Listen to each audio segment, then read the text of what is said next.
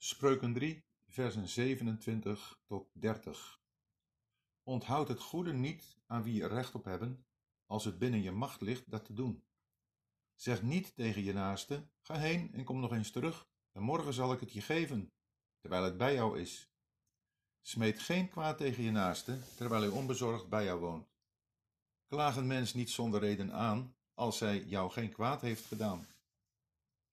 De wijsheid is van belang voor onze relatie met God. Daarover heeft de Vader zijn Zoon en ons in de vorige versen onderwezen. Maar dat is niet het enige. De wijsheid is ook van belang voor onze relatie met onze naaste. Daarover spreekt de Vader met zijn Zoon in de versen die we nu voor ons hebben. Hij waarschuwt zijn Zoon daar egoïstisch, zelfzuchtig te zijn. Relaties kunnen op die manier misbruikt worden. Wij moeten leren dat de naaste er niet is voor ons, maar dat wij er zijn voor de naaste. We zien dat in de geschiedenis die de Heer Jezus over de barmhartige Samaritaan vertelt. De les is niet dat ik moet leren wie mijn naaste is, wat ik beter van hem kan worden, maar hoe ik de naaste van de ander kan zijn, wat ik voor de ander kan betekenen. De gelezen versen beginnen allemaal met de raad om iets niet te doen. Dat de vader zijn zoon deze raad geeft, betekent dat hij zijn zoon ertoe in staat acht te doen wat hij hem afraadt. Dat is een belangrijke les voor ouders. Er zijn ouders die geen kwaad over hun kinderen kunnen horen. Ze reageren verbaasd, om niet te zeggen verontwaardigd, als er wordt verondersteld dat hun kind iets heeft gedaan wat niet door de beugel kan.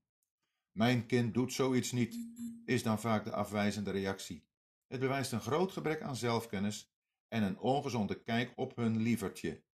Zo naïef of hoogmoedig praat Salomo hier niet over zijn zoon.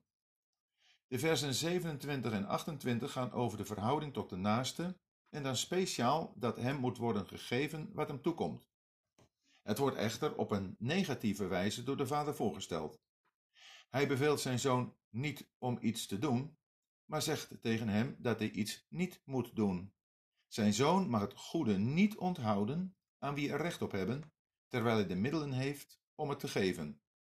Het gaat dan ook om de rechten van de naaste en niet om het bewijzen van liefdadigheid. We kunnen in de toepassing denken aan het eerlijk betalen van belasting, want daar heeft de overheid recht op, zoals we lezen in Romeinen 13, vers 7. Ook het voldoen van een schuld die is ontstaan door een lening of een aankoop is de ander geven waar hij recht op heeft. In meer algemene zin roept de vader zijn zoon op om de naaste goed te doen met de mogelijkheden die hij tot zijn beschikking heeft. Wij zijn geen eigenaar van onze goederen, maar rentmeesters. Wie dan weet goed te doen en het niet doet, voor die is het zonde. Jacobus 4, vers 17. We kunnen het doen van het goede, of meer nog het onthouden van het goede aan wie er recht op hebben, ook toepassen op het evangelie en de waarheid van God. De mensen om ons heen hebben er recht op dat wij hun het evangelie verkondigen. Hoe zullen ze ervan horen als wij het hun niet vertellen? Wij zijn het aan hen verplicht, want ze dreigen voor eeuwig verloren te gaan. Hetzelfde geldt voor het onderwijs van de waarheid. De medegelovigen hebben er recht op dat wij hen dienen met Gods woord. Als wij navolgers van het goede, of beter van de goede, zijn geworden, hebben we de plicht om over hem te vertellen. Misschien dat de zoon iemand het goede niet wil onthouden, maar dat hij het uitstelt tot morgen. De vader onderkent dat gevaar en waarschuwt hem ervoor ook dat niet te doen.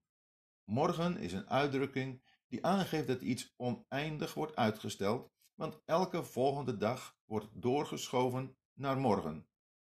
Zo mag het arbeidsloon van de dagloner niet de nacht bij u overblijven tot de volgende morgen, zegt Leviticus 19, vers 13b.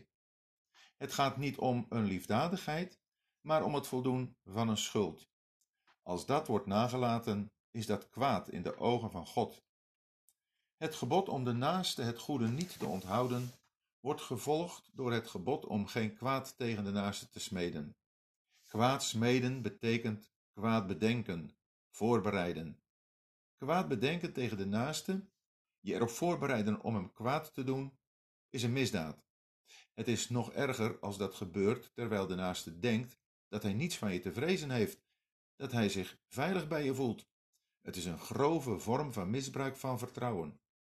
Het is de misdaad die Judas tegen de Heer Jezus beging. Als wij zo door iemand zijn behandeld, mogen we weten dat de Heer Jezus hierin met ons kan meelijden. De vader acht zijn zoon niet te goed voor het begaan van dit kwaad. Wij moeten onszelf er ook niet te goed voor achten.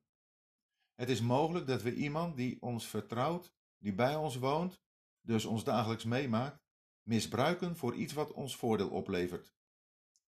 Er is niet alleen gevaar voor het stiekem smeden van kwaad, maar ook voor het openlijk iemand aanklagen en dat zonder reden, zonder dat de ander jou kwaad heeft gedaan.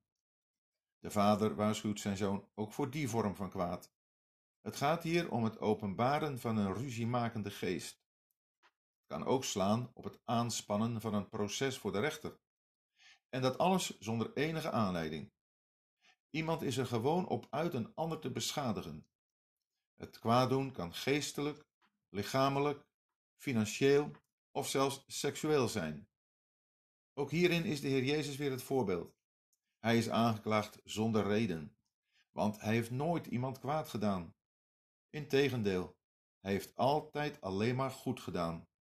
Hij heeft zich er niet tegen verdedigd, hij heeft niet zijn eigen recht gezocht, maar alles overgegeven aan hem die rechtvaardig oordeelt.